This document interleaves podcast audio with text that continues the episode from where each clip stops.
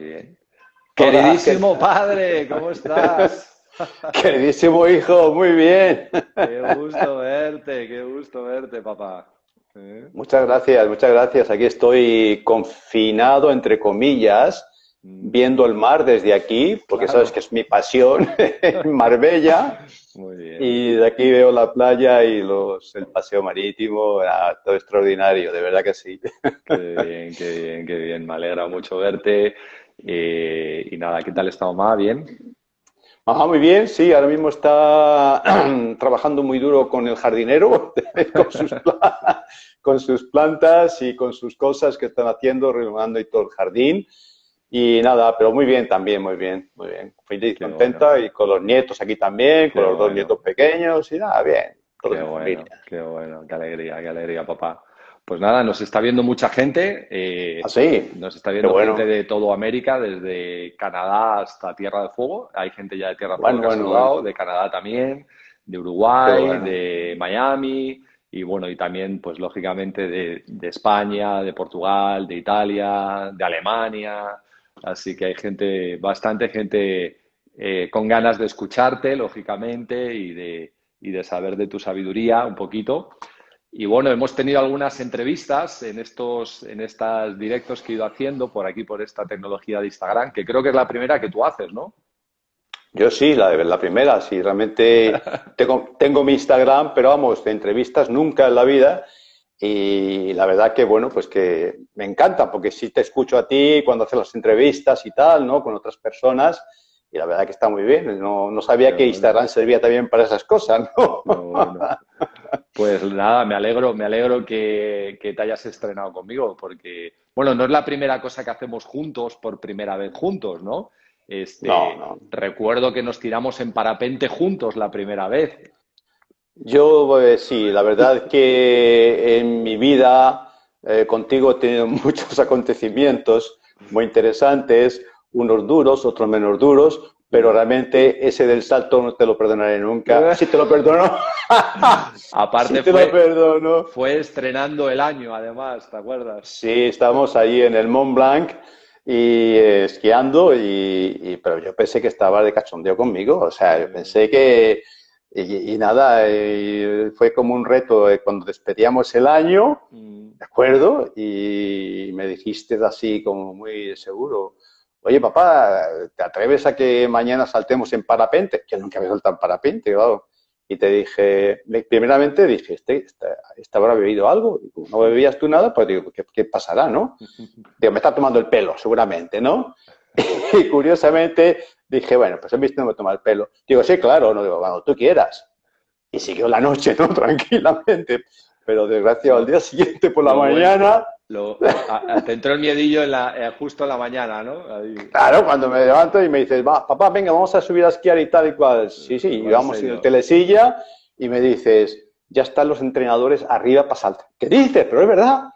Sí, sí, claro que es verdad. Eh. Tierra Pero bueno, ya sabes que la vida hay que atreverse y saltar.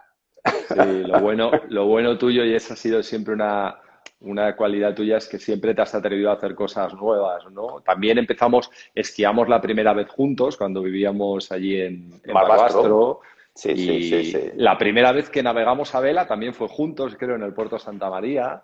Exacto, sí, sí, sí, sí. O sea que he tenido, he tenido la fortuna de hacer con, contigo, padre, muchas cosas por primera vez. Ha sido bueno, la verdad que sí, ha sido muy interesante nuestras vivencias, nuestras convivencias y tal, y la verdad que sí, hemos disfrutado muchísimo de todo lo que hemos hecho juntos y bueno, y hemos aprendido además, porque las cosas se aprenden de realmente eh, intentarlas no solamente, sino hacerlas, ¿no? Y ahí aprendes, tomas una experiencia y tal, y ya dices, bueno, esto está chupado, ¿no? Mm. o sea que... qué bueno. Qué bueno. Oye, pues nada, ¿cómo te estás adaptando a este mundo 100% digital?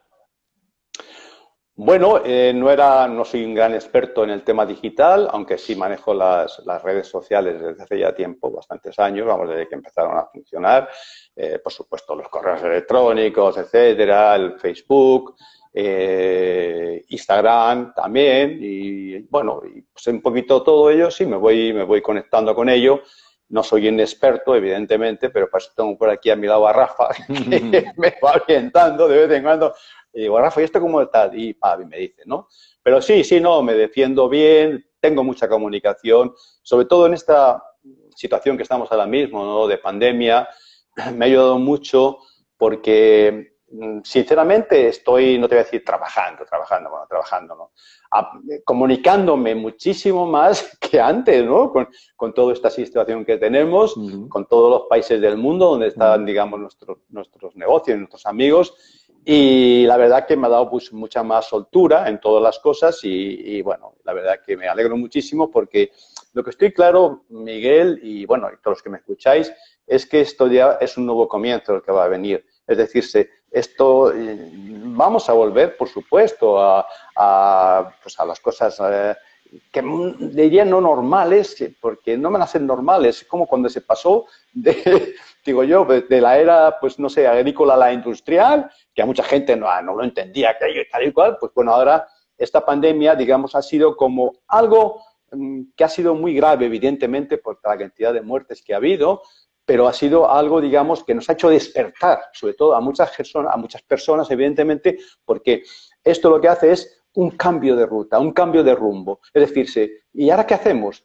Bueno, pues ahora hay que hacer, hay ahora que inventar, ahora hay que reinventarnos, como se suele decir, ¿no? ¿Para qué? Pues para cambiar las cosas, seguir haciendo cosas diferentes, adaptarnos a los sistemas digitales, etcétera, etcétera, mm. porque las cosas van así. O sea que realmente yo lo veo bien, ¿eh? Muy bien. Entonces, Em, cuando mamá y tú entrasteis en Amway, eh, creo recordar que el primer pedido que hicisteis a Amway, según yo escuché eh, alguna vez, este, básicamente lo hicisteis escribiendo a mano el pedido y enviando una carta por correo, ¿no? Bueno, eso era la prehistoria del negocio. Claro. Eh, fue, una, fue un arranque muy, muy curioso, muy interesante. Claro, para nosotros también era algo desconocido. Yo ya manejaba, eh, por mi profesión de ingeniería, ya manejaba pues eh, todos los sistemas de CAD-CAM, que eso eh, ya no había delineantes en, la fábrica, ya éramos todo, era CAD-CAM, todo por ordenador y estas cosas, ¿no? Lo cual era una novedad muy grande, ¿no? Con lo cual, pero claro, entras a este proyecto y no había tecnología ninguna, de hecho, todo era manual, se hizo un primer pedido manual, había 14 productos nada más en España, pedimos 14 productos por dos, yo le dije a mi querida esposa y tu madre, digo, oye, toma esos productos que tienes en casa y elimínalos, que no nos hacen falta para nada, o dáselos a, otra gente, a pobres o gente que lo necesite, ¿no? Y sí, evidentemente, el pedido, los auspiciamientos, las asociaciones eran iguales, eran ah, manuales. Sí, sí, sí, sí. Bueno, te puedo decir que además, bueno, eh, además tuvimos la, eh, no sé, eh, era tal el enfoque que había en, por lo menos nuestro, ¿no? Eh, en construir esta empresa, en construir nuestra empresa por los objetivos que teníamos, que de alguna manera empezamos a asociar gente, a asociar gente, y asociar gente, y asociar gente, y, en un momento en que, claro, empezó a aumentar los volúmenes de facturación, facturación, facturación, y Angwin no daba abasto. De hecho, había, había cinco, había cinco, cinco, digamos, tiendas de Angwin en España que nos pusieron para caminar, ¿me entiendes? Pero, pero bueno, eh, realmente así fue, o sea que... Eso es, eso es importante porque ahora, evidentemente, eh, desde que hemos entrado en el COVID, papá, hemos entrado en una fase nueva para muchas personas donde han tenido que ponerse 100% online, pero eh, lo que quiero comentar es que o sea, desde cómo entrasteis tú eh, y, mamá al negocio, habéis vivido en un continuo cambio y adaptación a los cambios. Muchas veces esos cambios han sido provocados por la, por la irrupción de tecnologías, ¿no? Vosotros eh, estabais cuando, cuando, cuando llegaron los teléfonos celulares, los teléfonos móviles, cuando llegó Internet, cuando llegaron las web, cuando eh, llegaron las redes sociales y, y habéis visto cómo vuestras organizaciones se han ido adaptando y han ido modificando eh, sus estrategias para sacarle provecho, ¿no? Entonces, em, ¿tú crees que los líderes que se han mantenido, han crecido y se han desarrollado se han sabido adaptar, ¿no? Lógicamente a todo esto y han, sabido sacarle provecho, ¿no? Efectivamente, eh, eh, ha habido etapas como en todos los países del mundo. Nosotros tuvimos un crecimiento exponencial muy grande, evidentemente. Pues hablamos de 3.000 euros de facturación anual que tenía Angway cuando yo entré a 125 mm. millones en, en dos años y medio, con lo cual fue una barbaridad de crecimiento, ¿me entiendes? Y evidentemente todo eso hizo que no tuviésemos tiempo para liderar a tanta gente. Y ese era un problema grave, porque si tú no lideras a los equipos, los equipos no, no, se, no se construyen con liderazgo y, digamos, empoderándolos, evidentemente eh, se pierden, se pierden. Y mucha gente se marchaba del negocio porque no sabía, porque no se tal, ¿no? Con lo cual, tuvimos que ir adaptándonos. Eh, una de las cosas que, que, fue un cambio muy importante en, en el proyecto para nosotros fue, eh, de alguna manera, que habíamos aprendido el negocio, pues como nos habían enseñado nuestra línea de auspicio de Estados Unidos, y era que aquí nada más que había que asociar gente, y eso es lo que hacíamos, asociar, asociar, asociar. Y sí, había volumen que se movía y tal, evidentemente, pero la mayoría no movía volumen. Había un 60, un 50% que movía, un 50% que no movía nada, ¿no? Y entonces llegó un momento que había un poco como de crisis, ¿no? Y yo tomé la decisión de irme a Japón a investigar, que era el país más grande del mundo en el año 98. Eh, ¿Qué hacen los japoneses para crecer tanto? no solo, y entonces, nada, pedí una reunión, me reuní con la corporación Amway allí en Japón, me explicaron cómo funcionaban y después conocí a todos los líderes importantes, a Nakajima, Nakajima San, Nakajima. Sí, y lo conocí en aquella época, y a otros muchos tantos, y me explicaron cómo, cómo lo hacían los tipos. Y claro, una de las claves era que también había que vender. Claro. yo dije, ah, que hay que vender. Sí, claro, claro, hay que vender.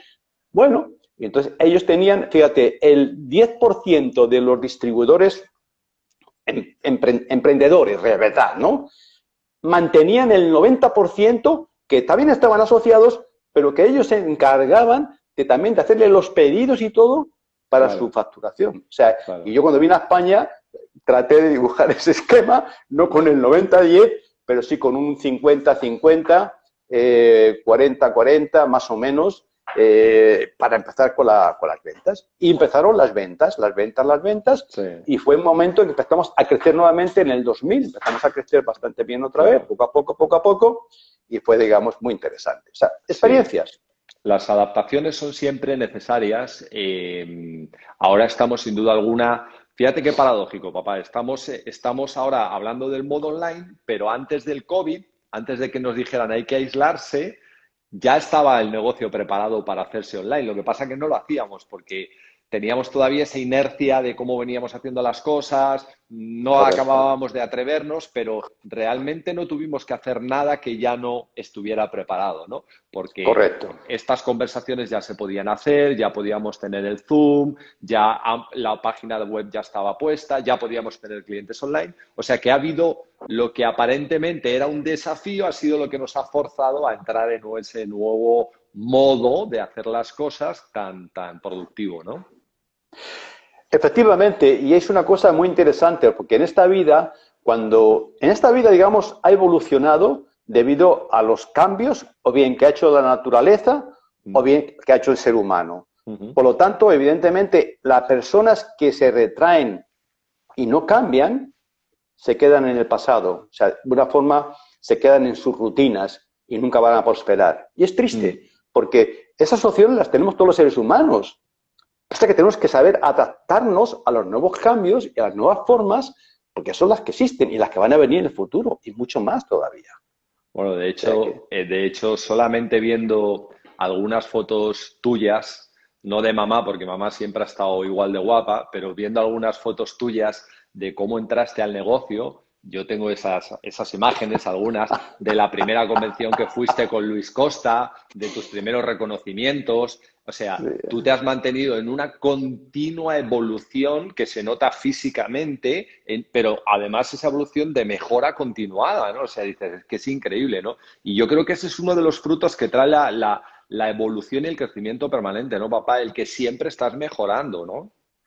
Efectivamente, hijo, el, realmente la vida eh, la vida no es ya llegué, no.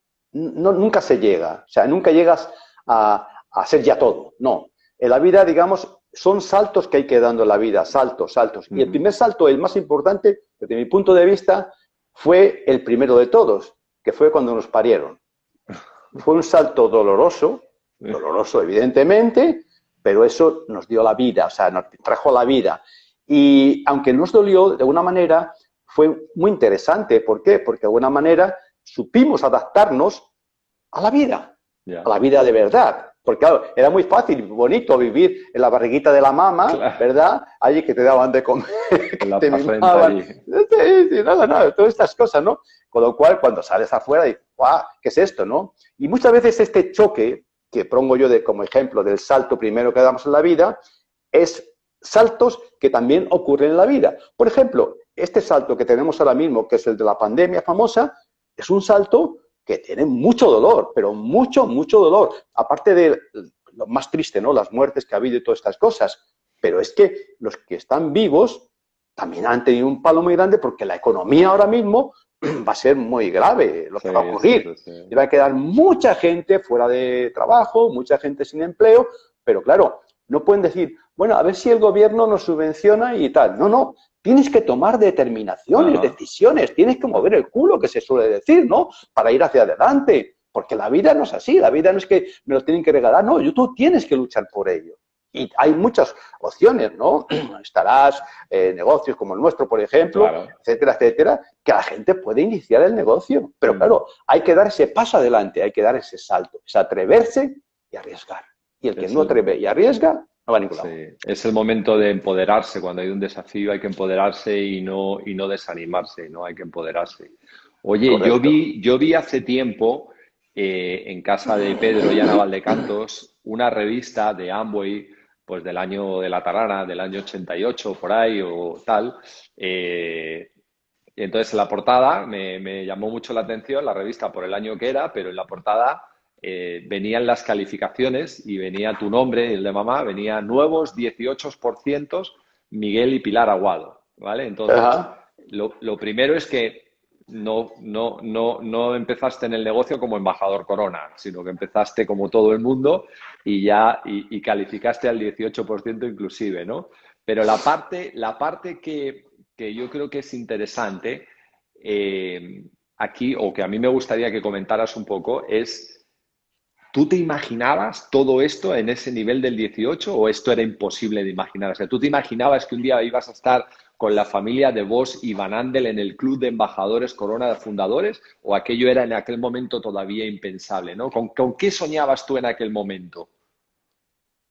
Con mi sueño, que era ser libre, ese era mi sueño. O sea, no había otro sueño más grande que ser libre. Sabía que había un proceso, toda la vida tiene un proceso. Eh, mi carrera, tuvo un proceso, mi profesión tuvo un proceso de crecimiento, ¿no? Y de superación, evidentemente. Y por supuesto, eh, en el negocio lo mismo. Eh, sí, yo me explicó Luis, Costa, mi aplicador, me explicó un poco eh, la, tabla de comisiones, cómo funciona y tal y cual. bueno, para mí sí, interesante, sabía que había ese proceso que seguir, llegar a ese plata, ese platino, etcétera, y después había más, pero mi sueño era ser diamante. O sea, mi sueño, no mi sueño, mi, mi, meta era ser diamante. ¿Por qué? Porque era la meta en que yo me podía liberar de mi profesión y dedicarme a 100% a mi empresa, a mi negocio. Y eso era, digamos, todo mi sueño, o sea, verme en libertad, poder decidir mi vida, poder hacer lo que yo quisiera, viajar por el mundo cuando yo quisiera sin pedir permiso a nadie. Tú sabes muy bien, Miguel, que hemos estado, cuando yo trabajaba, hemos ido a esquiar, que hemos ido a tal, muchas veces os he dejado en Sierra Nevada, porque yo me tenía que volver a la fábrica, porque me llamaban por cualquier urgencia. O sea, no tenía esa libertad. Y por eso yo, de verdad, cuando yo reflexioné en mi vida, hice esa catarsis personalmente conmigo mismo, dije, pero Miguel, ¿dónde vas en la vida? Tienes 45 años, ¿qué vas a hacer en la vida? ¿Vas a esperar hasta los 65 para jubilarte y que te den una pequeña, dinero y tener tiempo para disfrutar la vida? No, no, por favor. Y fue cuando yo tomé la determinación de cambiar mi vida. Y es triste que mucha gente no vea esto. Mm. No, no, no, es así, pero bueno, ¿qué se va a hacer? es, una, decisión personal de cada uno, ¿no? ah, no, está claro, está claro. Este, no, no, quiero, no quiero que dejemos sin aprovechar eh, que hablemos un poquito de la travesía de tu libro Ajá, que tengo aquí.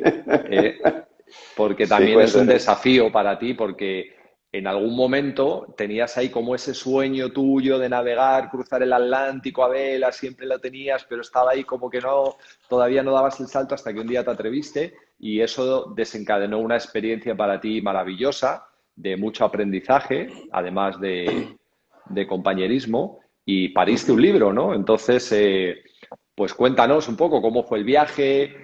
El libro está lleno de, sabiduría, porque haces un, haces un símil de la travesía con la travesía de la vida. En realidad es la travesía de la vida, no la travesía que hiciste de, isla a isla.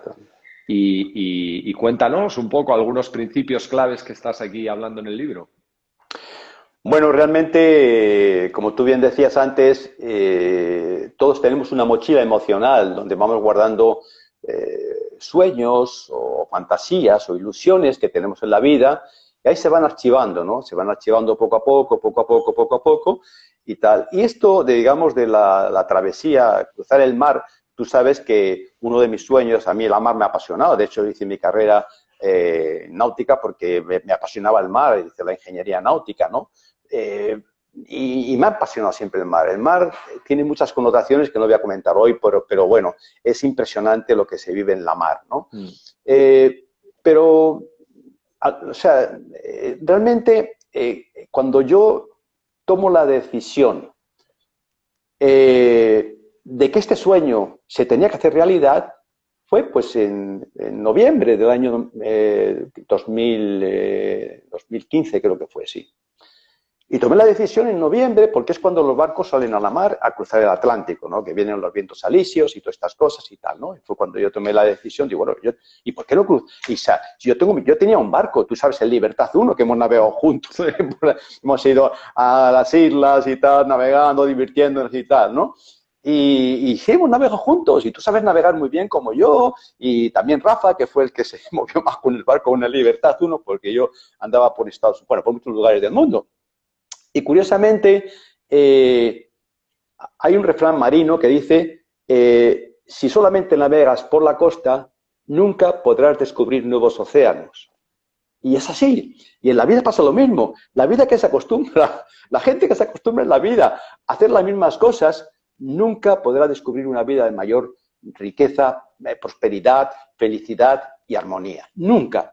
Entonces, hay que, hay que saltar, ¿no? Y bueno, eh, cuando yo tomé la, la, decisión esta de decir, fue allí, en noviembre y tal, yo este año que viene tengo que cruzar. Ya no tenía el barco en libertad, lo había vendido porque habíamos decidido navegar mejor alquilando barcos que otras cosas, ¿no? y bueno, total que, pues buena decisión, hablé con un amigo, eh, Enrique y tal, y oye, Enrique, mira, he tomado la decisión de que ya este año que viene voy a cruzar el Atlántico en vela. sí, yo también, yo también, Miguel, a mí me encantaría y tal. Bueno, y empezamos ya a hablar y hablar y hablar, estuvimos meses hablando, luego ya se consiguió el catamarán, catamarán de 38 pies, y nada, todo eso perfecto. Y ya, pues bueno, se fue acercando la fecha, ¿verdad? Y me acuerdo que faltaban pues tres días, salíamos desde, Palma, desde las Islas Canarias, de la, isla de, de la isla de Gran Canaria, en Las Palmas y, bueno, curiosamente me enfermo tres días antes de salir a navegar. o sea, me enfermo, tenía el estómago, náuseas, eh, vómitos, y digo, pero qué pasa y tal. Bueno, total que esto fue, era un sábado. El, domingo, pues me sentía peor todavía y, me dijo, mamá, oye, vamos al médico, que tienes que irte a navegar y, y estás, estás, estás. Me llevó al hospital, estuvimos en el hospital, me hicieron un reconocimiento y tal, bueno, no encontraron unas grandes cosas, pero me dijeron, bueno, mire, vaya usted al especialista de estómago, tómese unas pastillas y tal, y va. Y al día siguiente, yo por la noche tenía que salir a navegar, tenía que ir a Las Palmas. Total, que al día siguiente dije, bueno, con estas pastillas que me ha dado el médico ya me cuidará todo. Ah, curiosamente, ese día, pues nada, eh, al día siguiente por la mañana me levanté peor todavía, y ya, pues yo puse buena cara y me dijo, mamá, bueno, ¿cómo te encuentras, Miguel? Digo, sí, un poquito mejor y tal. Vale. Bueno, nada, no, claro, no pude ir al, especialista de estómago porque me iba por la tarde para allá.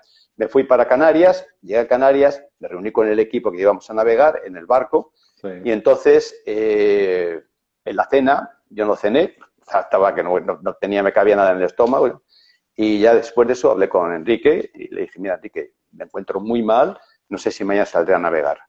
¿Pero qué dices, Miguel, si tú has sido el artífice de todo esto? Digo, chicos, es que me encuentro mal, no sé qué me pasa y no quiero daros el espectáculo en la mar y tal, o me tiréis por la borda si me muero, ¿no? Con lo cual, dije, bueno, mañana por la mañana te lo digo. Esa noche me metí en el camarote, no pude dormir, seguía con dolores, seguía mal, y a las... Salir, en, teoría salíamos a las 8 de la mañana, ¿no? Rompíamos, buscábamos amarras. Y, y, ya a, las 7 de la mañana me levanto, me despierto y, le dijo, Miguel, tú vas a salir a navegar aunque te mueras. O sea, me, te da lo mismo, ¿eh? Tienes que salir a navegar porque esto es lo que tienes que hacer, es tu sueño y tienes que hacerlo realidad. Y empecé a hablarlo, la mente, ¿no? Eh, al perro bueno, al perro malo, y tal, ¿no? Echándole para atrás. Y al final le dije, aunque me mate, aunque me muera, aunque sea lo que sea, salgo. Entonces salí a cubierta, me encontré con Enrique y digo, Enrique, Miguel, ¿cómo estás? Fantástico, estoy fantástico. ¿Soltamos la marra ya? Sí, sí, entró de media hora, soltamos la marra. Salí a la mar, estaba mal, mal. Salí a la mar, había un temporal en el, cuando salimos a la mar. A mí la mar no me da miedo, evidentemente, y tal. A las pocas horas, Miguel Aguado no tenía nada. Es decir, se, era el miedo, el miedo de una forma que se instala en nuestras emociones, en nuestro sistema emocional, y te está comiendo la cabeza. Y eso pasa a mucha gente, no solamente en una travesía, evidentemente, en muchas cosas en la vida. ¿Por qué la gente que mejor ve el plan de marketing y tal y cual y se entusiasma, ay, dale, qué bueno, qué, nada igual. Y al final tú le llamas por teléfono y ya no te contesta. ¿Por qué? Mm. Porque el miedo te atenaza. El miedo al éxito, el miedo al éxito, el miedo, a hacer algo, el, miedo, a alcanzar un sueño, el miedo a, hacer algo nuevo, a innovar, ¿no? O sea, fíjate qué cosa más increíble, papá, que la de veces que tú has navegado. Porque ¿cuántas veces habrás cruzado el Atlántico en, barcos mercantes? Ni se sabe. La de veces que habremos navegado juntos, que hemos ido a todos los lados y de repente te entra un miedo por algo, macho, de, de cruzar el Atlántico otra vez y, puede casi con tu decisión. O sea, que qué bueno, qué bueno que estás comentando esto porque, porque las personas piensan que los grandes líderes que han conseguido grandes cosas en la vida, pues es que, que, son inmortales o que, o que nunca tienen miedo, que nunca pasa nada, ¿no? Yo creo que, que, tú lo que... uno de los aprendizajes es que, que no te dejas paralizar por el miedo, no te dejas que el miedo te entre en pánico y te paralice y acabe robándote un sueño, ¿no? Correcto. Y eso, hay, y eso quiero matizarlo bien, Miguel, porque realmente hay una diferencia importante entre lo que es una decisión y lo que es una determinación.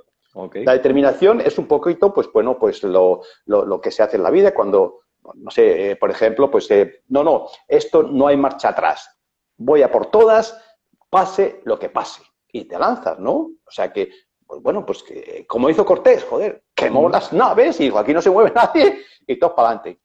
Bueno, pues hay que quemar las naves emocionales que tenemos para seguir hacia adelante. Y eso es la determinación. La determinación no hay vuelta atrás. La decisión tiene sus emociones que a veces lo que hacen es emociones te atacan con sus miedos y haces que desistas en cualquier aspecto. O sea, que es muy importante definir, o sea, saber qué es una decisión y saber lo que es una determinación para eso. Bueno, lo que me preguntaban, ¿no? Salimos a la mar, ya te digo, a los, nada, al día, a las pocas horas ya estaba yo con, wow, fantástico, y fue una travesía muy bonita. Y lo primero eh, que yo puedo decirte de la travesía eh, a mí es que la mar me apasiona, es que mucha gente piensa, dice, pero es que, no, pero es que porque nuestro proyecto era, era 20 días de navegación, ¿no? más o menos, habíamos, estimado por, las, por el, tiempo, tiempo, las velas, como es vela y tal, y, no, y sí, aunque llevábamos motor, pero nunca le hemos, nunca hemos usamos el motor, era todo a vela, todo a vela, todo a vela, ¿no? Eso es, eso es pecado, poner el motor cuando se va a vela es pecado. Por favor, por favor, por favor. Me acordaba de Colón, digo, casi hay que navegar como Colón. Eh, pues, a mí me gustaría ver a muchos, a muchos de ahora navegantes que navegasen como Colón, con, el, astrolabio y con esas cosas que había antes, joder, sería increíble, ¿no? Pero bueno, salimos a navegar, ya te digo, y, nada, era, fue, fue maravilloso porque lo primero que hay que hacer es eh, zarpar. Y cuando es zarpar, ya no me refiero solamente a salir a la mar, que sí, pero en el mundo, en la gente, en las personas, cuando deciden zarpar, significa, tengo que soltar amarras, tengo que levantar el ancla, o sea, tengo que poner las velas arriba para que me impulse el viento y pueda ir hacia adelante. Evidentemente, no solamente en la mar, sino en la vida de cualquier ser humano que quiere emprender en algo, tiene necesariamente, necesariamente, tiene que tomar la misma decisión. Tengo que soltar mis amarras. ¿Qué son mis amarras? Mis miedos, las cosas que me atan, eh, las personas que, que, me influyen negativamente. O sea, tengo que soltar esas amarras, tengo que levantar esos anclas que no me dejan caminar hacia adelante, que no me dejan que haga realidad mis sueños. Todo eso es muy importante. Los, pues los, malos, los, los malos hábitos también, o los hábitos que a veces no nos damos cuenta que son poco productivos, ¿no? Ahora que estamos confinados, pues mucha gente a lo mejor no ha aprovechado la oportunidad de eh, aprender verdaderamente nuevas cosas y se ha limitado a que pase el tiempo esperando que acabe esta pandemia, ¿no? Claro, evidentemente. Eso es un error muy grande porque la vida sigue. O sea, la vida sigue. Tú no puedes parar el reloj. La vida sigue. Si tú quieres esperar que pase esta pandemia y que luego comienzas, pues entre que uno se para tanto tiempo, que entra en esa, en esa bueno, comodidad, en esa rutina de parada, luego para ponerte en marcha, bueno, eso es increíble. Eso ya te vas a tratar, no, meses, meses en ponerte en marcha. O sea, que hasta el año siguiente, hasta el año 2021, mucha gente no se va a poner en marcha. porque se ha, quedado, se ha quedado parado, tristemente, mm, ¿no? Mm. En vez de estar en acción, en movimiento, etcétera, etcétera, porque además el sistema digital, los sistemas digitales, sobre todo la corporación Amway, nos ha puesto unos sistemas digitales fantásticos, maravillosos hoy día, bueno, ya hace tiempo, pero hoy día sobre todo, pues es que es, que, es triste que la gente no, no, los, no los utilice, ¿me entiendes? Para hacer trabajos y cosas. Bueno, esto fue, digamos, un poco el, el, zarpar, pero hay algo más importante. Cuando zarpamos, sabíamos dónde íbamos. Ok. O sea, que es que mucha gente, ah, sí, voy a emprender. ¿Pero dónde vas? O sea, ¿a dónde vas? ¿A emprender para qué? ¿Para qué me hace emprender? No, no, a ver si gano un poco de dinero. Pero, pero con eso, con eso no creo que lleguen ni de aquí hasta la esquina. ¿Me entiendes? O sea, cuando uno de alguna forma eh, tiene claro, que es un poco, creo que lo describo en el segundo capítulo del libro, ¿no? Que se llamaba Definir el destino. Es decir, yo tengo de alguna manera que saber dónde voy y por qué voy. O sea, no es simplemente, no es que voy a entrar aquí porque eres mi amigo. No, no, no, no. No soy tu amigo. Si es que Eres tú el responsable de tu vida. No es, no, tu, no es, tu, auspiciador, no es nadie, eres tú el responsable de tu vida. Tú es el que tienes que de alguna forma demostrar lo que tú eres como ser humano, esa esencia que tenemos todos dentro de nosotros, que nos mantiene vivos, que nos mantiene siendo los casi perfectos, ¿verdad? Pero claro, evidentemente, si no tomamos esa definición de objetivos donde queremos llegar en la vida, está claro que no vamos a llegar a ningún lado. Vamos a arrojar la toalla. Tú, tú, has dicho algo ahí muy interesante porque cuando hablábamos de cómo, cómo comienzas en Amway, tú sabías claramente tu objetivo, que era ser libre. O sea, tú querías, tú habías apostado porque esto te diera tu libertad. O sea, tenías clara la visión del proyecto que tú querías lograr. Y luego sabías el destino al que llegar, que era llegar a diamante para ser libre. ¿Ok? Exacto. exacto. Eso, eso marca mucho. Es diferente entrar aquí para para ver qué pasa o para ganar algo de dinero que con una visión de un objetivo poderoso en tu vida y de algo poderoso en tu vida, ¿no? Que, es cuando sales a navegar, por lo mismo que estás hablando tú ahora, decir, no es lo mismo salir a dar una vuelta en el barco, aquí vamos a dar un paseíto, que decir, no, es que vamos a cruzar el Atlántico, ¿no? Y, o sea, la visión empodera, la visión eh, te prepara para todo, ¿no? Totalmente. Sin visión, por supuesto, sin propósito, que es un poquito, si quieres, la brújula, la que nos marca nuestro norte de vida, o sea, el norte que cada uno tenemos en la vida, ¿no? Pues, porque hay mucha gente que está desnortada, gente que no tiene norte en la vida, que está, digamos, ya en una rutina de vida y es muy triste, que, que, que, que es lo que, que ya no, no, no busca más. O sea, va sin norte, va sin rumbo. Es decir, está amarrado a puerto, ¿verdad? Y yo muchas veces te lo he dicho, bueno, y tú lo sabes perfectamente, que has navegado conmigo. Muchas veces, mucha gente, cuando estamos en los puertos, no llegamos a los puertos así bonitos y tal, ¿no? Pues cuando llegamos a, a, no sé, a Ibiza, por ejemplo, cuando hemos llegado a otros lugares, ¿no? Y hay unos barcos allí preciosos y tal. Y la gente está, los paseantes que van por el puerto y dicen, ¡wow! Fíjate qué barco más bonito. ¡Wow! Fíjate este otro barco. Y yo digo a la gente, señores, los barcos no se han hecho para estar en puerto Los barcos se han hecho para navegar. Eso no es un barco, ¿me entiendes? No para que la gente, ¡ay, qué bonito! No, no, está hecho para navegar, para el marino, para el navegante. Y tenemos que tener todos espíritus de navegante, seamos de tierra o seamos de mar. Porque el mm. espíritu navegante es el que te mantiene en acción y mirando hacia adelante. Y teniendo esa visión que tú comentabas antes, que sin visión no hay pasión. Y si no hay pasión, no hay entusiasmo. Y si no hay entusiasmo, no hay acción. Claro. Porque no ponemos la motivación, ¿me entiendes? Entonces, todas esas cosas que son tan sencillas de explicar, hay mucha gente que no las entiende. Sí. Bueno, porque, bueno, las tienes que vivir y te tienes que dar cuenta que son reales para ti también y que si tú sigues esos principios, tu vida va a funcionar así también. Si no lo sigues, es imposible que funcione, ¿no? O sea, si tú escuchas, si tú escuchas de, el mensaje de alguien como tú, de que tú te empoderaste con una visión, ser libre, te pusiste una meta, y, y uno no capta que uno puede hacer lo mismo también, pues bueno, pues se queda solamente en una bella historia de alguien, pero pierde la, fuerza de uno, ¿no? Que, uno puede tener escuchando. Es que uno, o por lo menos eso fue lo que a mí me pasó, no sé si a ti también, pero cuando yo entré en Amway, yo escuché las historias de los líderes de Amway, yo me empoderé, o sea, yo me creí que yo también podía, porque esa, escuchar la historia de alguien que ya ha recorrido el camino que tú vas a recorrer, te ayuda a acelerar el proceso, te ayuda a crecer más rápido. Por eso las escuchamos, no porque sean un relato bonito, sino porque verdaderamente nos enseñan al camino que vamos a recorrer y nos permite acelerarlo. Correcto, correcto, Miguel. Realmente eh, para mí lo mismo pasó, ¿no? Eh, realmente yo, aunque había tomado la, determinación también de, de, hacer este proyecto, de llegar a diamante, de ser libre, ¿no? Lo antes posible, pues eh, realmente una de las claves más importantes que, tuvo y que mi auspiciador me, guió en ese sentido, ¿no, Luis? Fue mi primera convención. Nosotros llegamos eh, a platinos en seis meses, porque antes era tres meses la calificación que había antiguamente, ¿no? De plata a platino, ¿no?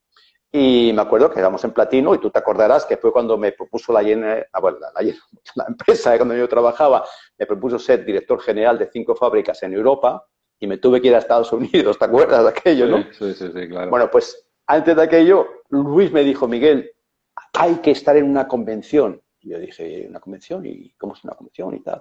Dice, no, no, eh, tenemos que ir a Estados Unidos. Digo, Estados Unidos está loco, ¿cómo es a Estados Unidos una convención?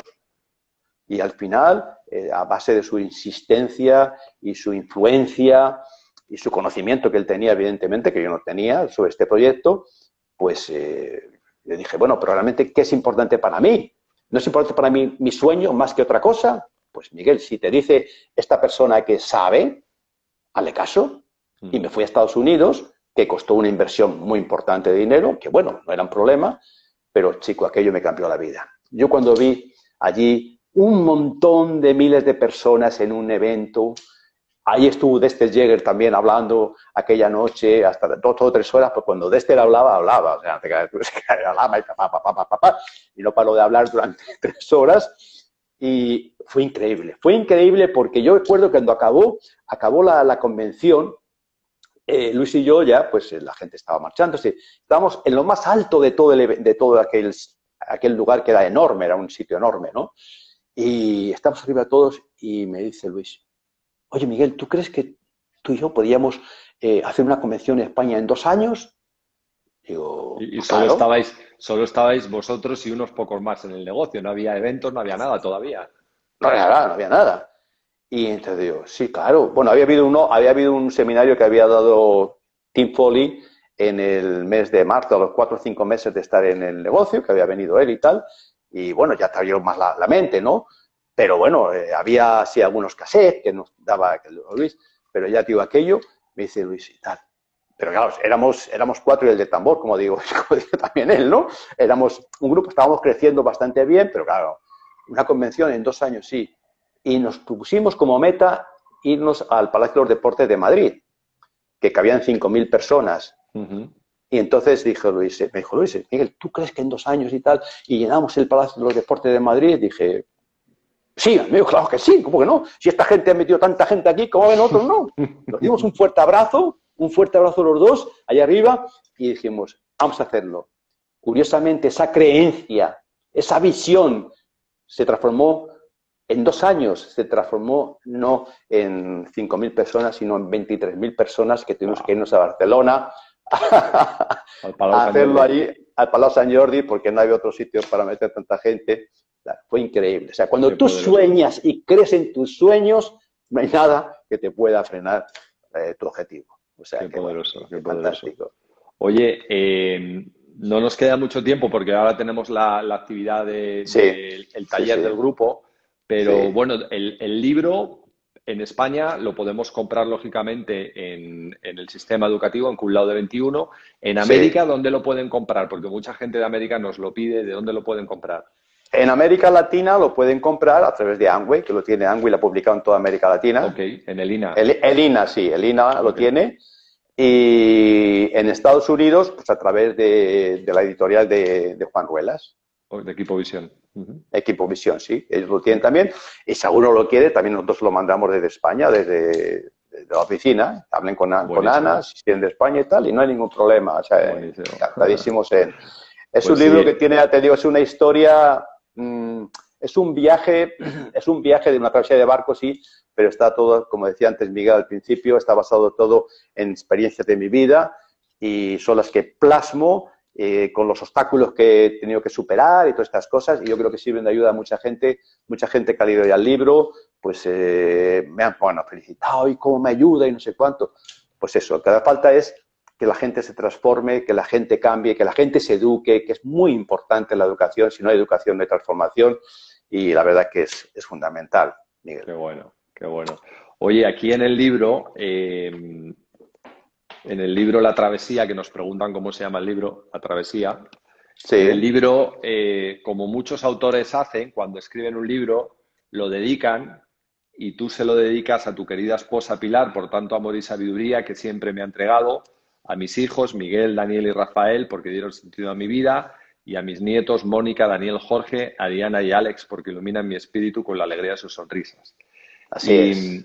¿Cómo, ¿Cómo para ti de importante es la familia y qué determinante ha tenido en, tu vida en la de mamá la familia?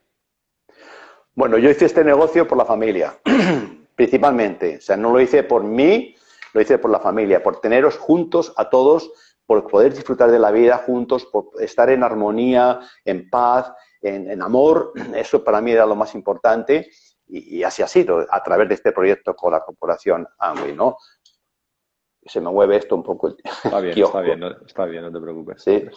Y, entonces, bueno, pues principalmente, te digo, fue, fue, fue lo, más importante.